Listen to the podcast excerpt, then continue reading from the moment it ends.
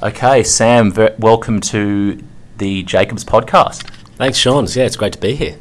Excellent. And um, first, listeners, I just must say that we are in um, some plush offices downtown at um, KPMG in Brisbane, and um, it's a welcome change to the last two interviews I've done in Brisbane pubs. So um, it's a bit bit of less banter, less chinking of glasses, and less cutlery. So um, yeah, very nice settings here. First, Sam.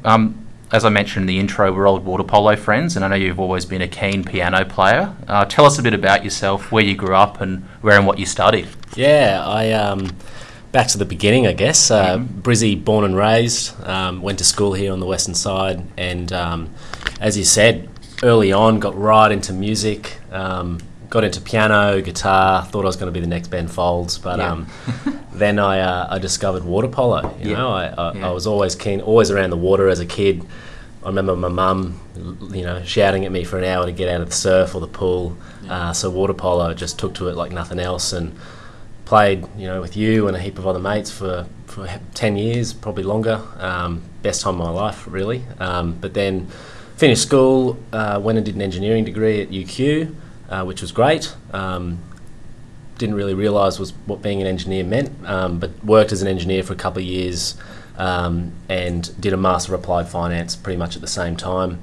Um, was always interested in business and, and commerce, and, and I, I, thought at the time, you know, an engineering degree of a finance masters would be a, a good combo for whatever I did mm-hmm. after that. Mm-hmm. Um, yeah, got really into uh, starting businesses early, I was always keen on just creating things on the side, and uh, and Scooter Tutor was was the first foray for me. Yeah.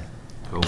Fantastic. Well, look, I think it's good that you weren't the next Ben Folds, uh, but because you've done some tremendous work, and like we mentioned with Scooter Tutor, and you know, from reading a lot about innovation, it's about or just any business startup. It doesn't matter what sector is, just seeing a gap. And um, when and how did you see the gap in tutoring services?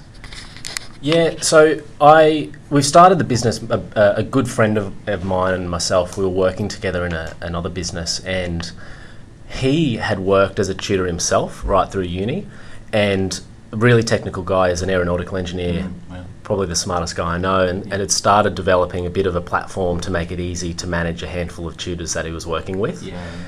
And I was, you know, I'm a bit younger than him uh, at the time. Uber was launching. I remember looking yeah. at it and thinking to myself, geez, this is this could be the next Uber for tutors, you know. and I think yeah. at that time, Uber was in the in the headlights. You know, everyone was looking at it, going, "Oh, how can we apply that kind of model to anything else?" And yeah. so, being young guys and, and sort of understanding a bit about tutoring, and, and Cam, my business par- partner, understanding a lot about tech and, and developing software, we thought we'd have a crack. Um, mm. So yep. it's, it's definitely been a long journey, but it, it, sort of came out of just something that had been bubbling away. Um, a big behemoth tech company launching in Australia, yeah. and then you know what? Let's have a crack. Yeah, excellent. Now, look, I know with um, just tell us a bit about Scooter Tutor now, like and how it's operating, how big the the actual um, you know company is, like where you've started and to what you've come to. Yep.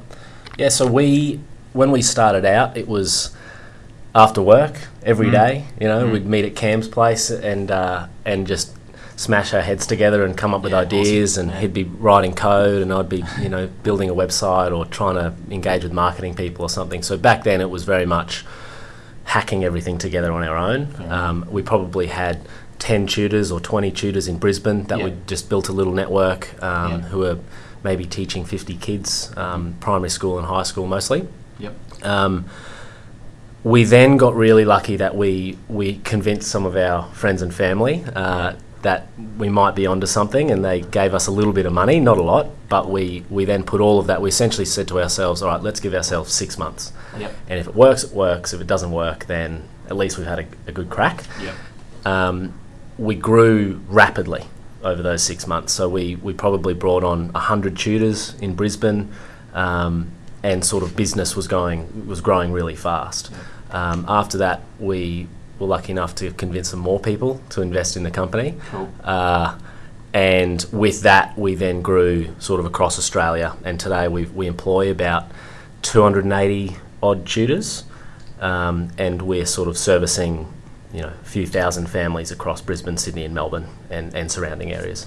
Yeah, well, that's excellent growth. So just sort of 10, like a gaggle of 10 to 20 tutors just informally through to now just under 300. That's pretty impressive. And, you know, across Australia, that's really good. Just back, Sam, on the point you mentioned about, um, you know, looking at this is essentially the Uber of tutoring.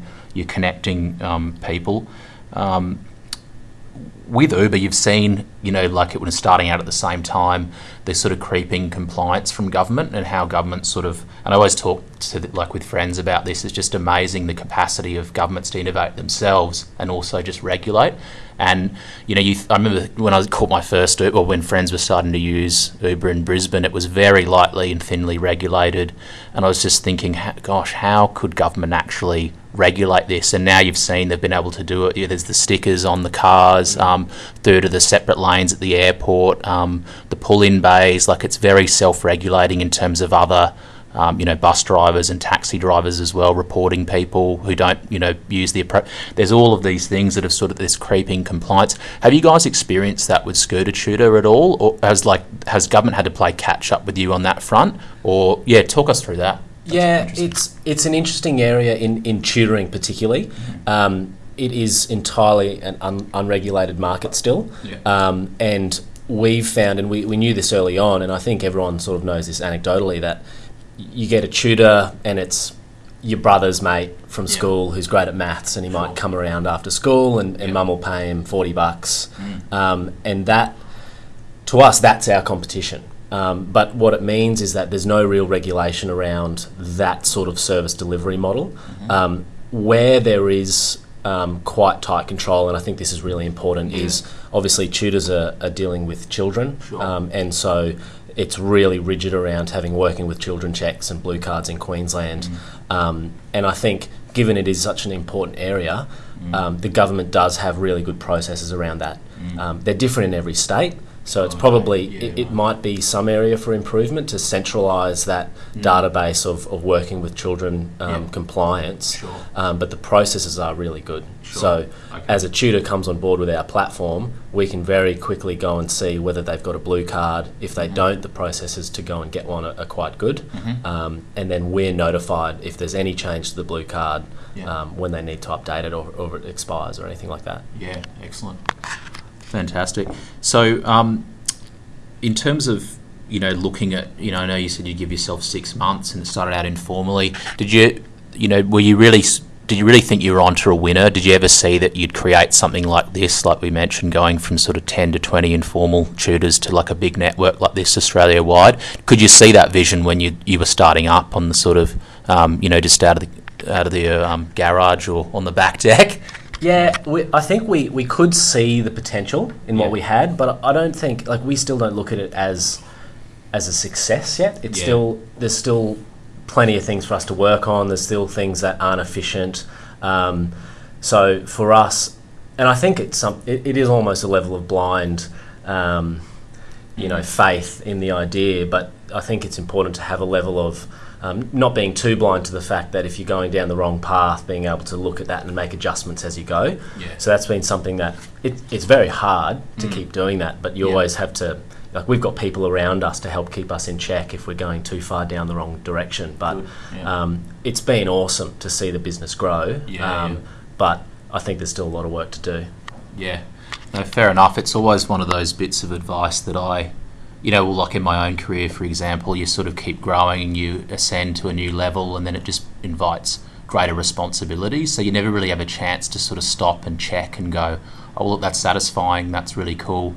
Um, maybe just touch on the people around you that, that are able to keep you in check. Is that how does that sort of work? That's been a big thing for us. So we, when we started, we were, you know, there was a couple of us 26, 27 year olds with an mm. idea. Yep. Uh, and then a, a, really big thing, and I think it, it, it, weighed down on us a bit, and I think it's something that other startup founders will face as they raise capital, and it's, it's that idea of having other people's money. Mm. Um, that was difficult to adjust to, mm. and we got to a point where we realised, you know, we don't really have any experience building a business from nothing. Mm. Um, so we made a point of going and finding a, a, you know an independent chairman to come and sit on our board, cool. um, and we've got a great network of investors that we, we really thought let's actually Yep. use those great people to run ideas past and to actually eh, hold us accountable in a way. Yeah, um, yeah. Otherwise, you risk just running down in the wrong direction or, or not because you you're in it every day. Yeah, you know, yeah. and it's really hard to lift up to that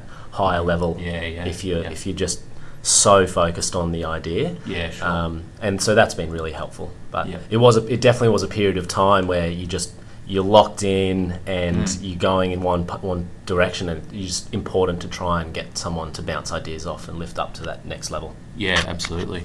Look, we'll return to something on that a bit later, but I just wanted to um, look at education more broadly. Um, you know, one of the things I've found from getting my own tutors back in primary school um, was that you know a tutor can only take you so far. You've got to really put in the legwork yourself. Did you actually use a tutor yourself, or what have been your lessons out of out of that about being able to yes get some help and assistance, but a lot of it really relies on that capacity to self educate too, which is really important.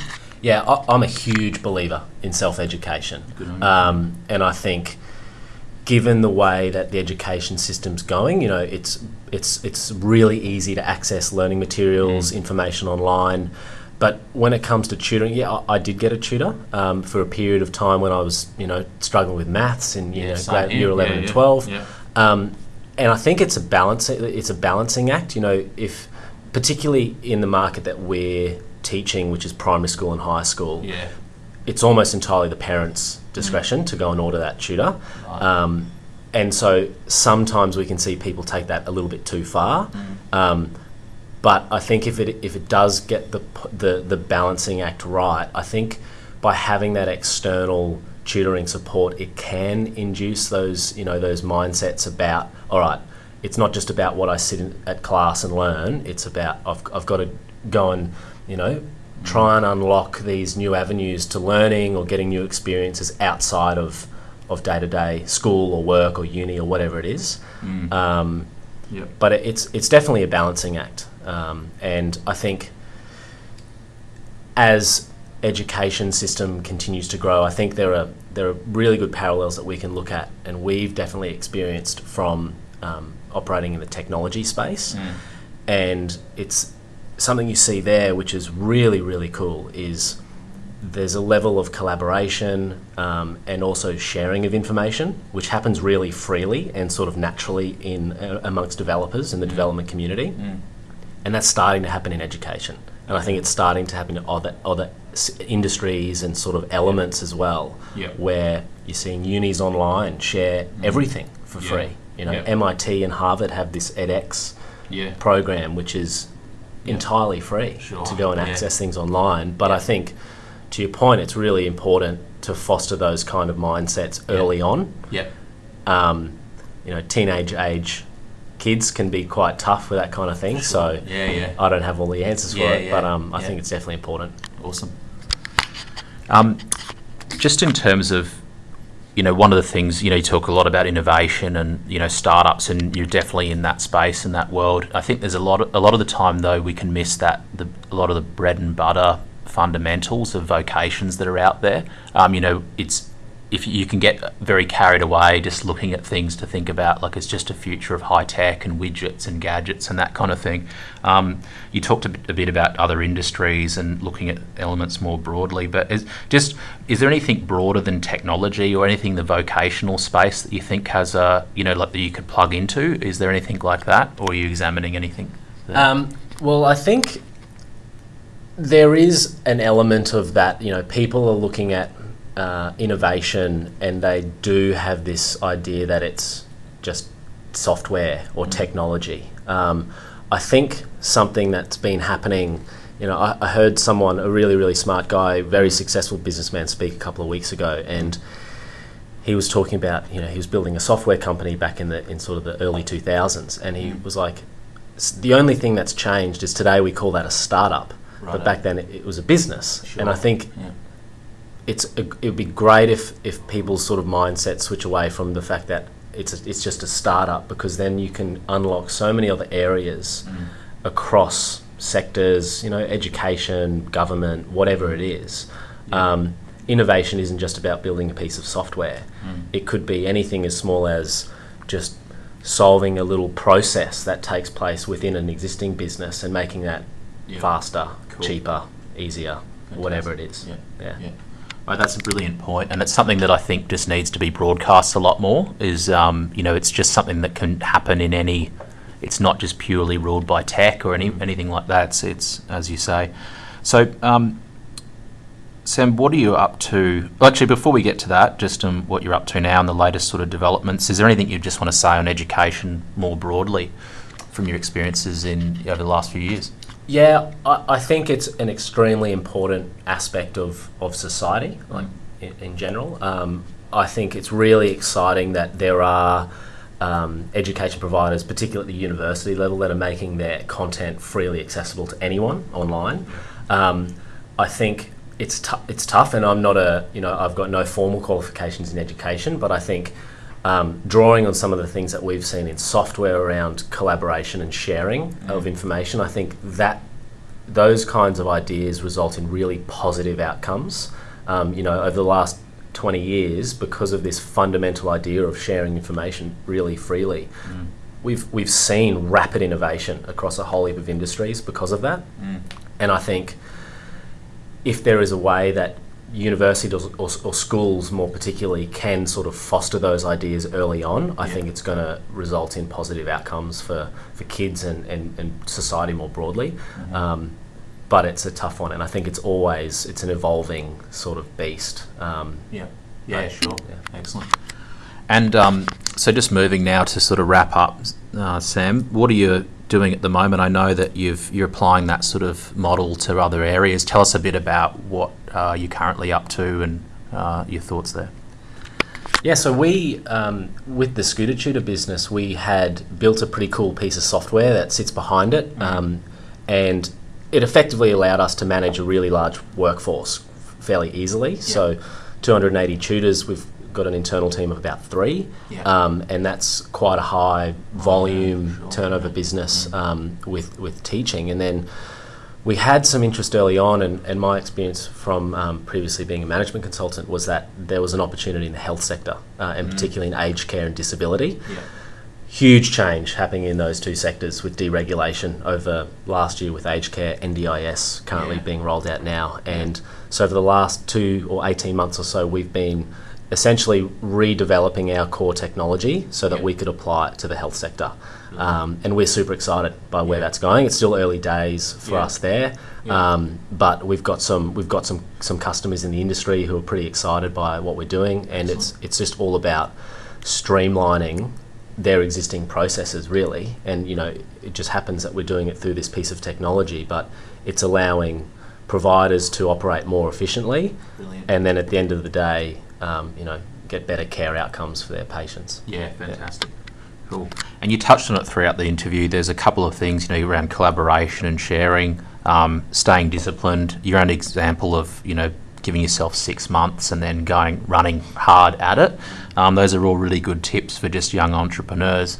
Um, is there anything else you just want to share to other people out there, or other young people, or just anyone really starting their own business slash um, startup? Yeah, I think persistence is definitely key. You know, it's there's going to be a lot of highs and lows. Um, it's definitely a roller coaster when you're, you're creating something on your own, um, whether that comes with investment or, or, or not. Um, you've got to be ready to just push through the highs and lows, and you kind of you live for the little wins. You know, like for us, you battle away at something for six months and then you, you have an awesome month where you get the results and you sort of got to savor those moments um, Yeah, and yeah. remember them when things are, are tough. Sure. Um, but it's it is a, an, a small element of that blind faith, but you also need to be able to lift yourself out and go, Mm-hmm. all right, can I either see the long term goal here myself, Mm-hmm. or do I need to bring someone else in to just bounce ideas with and make sure that we are going in the right direction? Sure. Um, but overall, I think, and, and lots of other people say this, it's definitely not um, my original content, but I think the idea of thinking as early on as possible that you're creating a business and and what does it what does it mean to run a business? And, and what are the metrics that if you were a real business, big business that you need to hit um, to make it work, then you need to be thinking about those things early on, um, because I think I definitely see a lot of early stage companies, um, you know, almost hide behind the word startup and use that to to not or to spend more time worrying about other things that aren't aren't as important. Um, so again, a balancing act, but I, I like the idea of thinking about you know what are the fundamental things that you need to do as a business Sure. um, for your customers or your whoever it is. Yeah, brilliant. Yeah. Excellent. All right. Well, thanks very much, Sam. That's some um, really good advice to round out with, and we really thank you for joining us on the Jacobs podcast. Thanks, Sean. Yeah, it was great. Thank you, listeners. That wraps up another edition of the Jacobs podcast. I really hope you enjoyed that interview with Sam Robertson of Scooter Tutor. I think there's some really important takeaways, and as he mentioned, uh, whenever we mention startup, uh, we're also meaning business as well. And there's a lot of generic lessons in there for just people on any project or looking to innovate any practice in any sector. And I really hope you got a few takeaways there. A reminder to please get in touch with me at seanjacobs.com.au if you have any feedback or any things that you'd like me to discover on or explore on future podcast episodes. And uh, please subscribe at Apple Podcasts or whatever medium you listen to the Jacobs podcast on. Happy listening and until next time.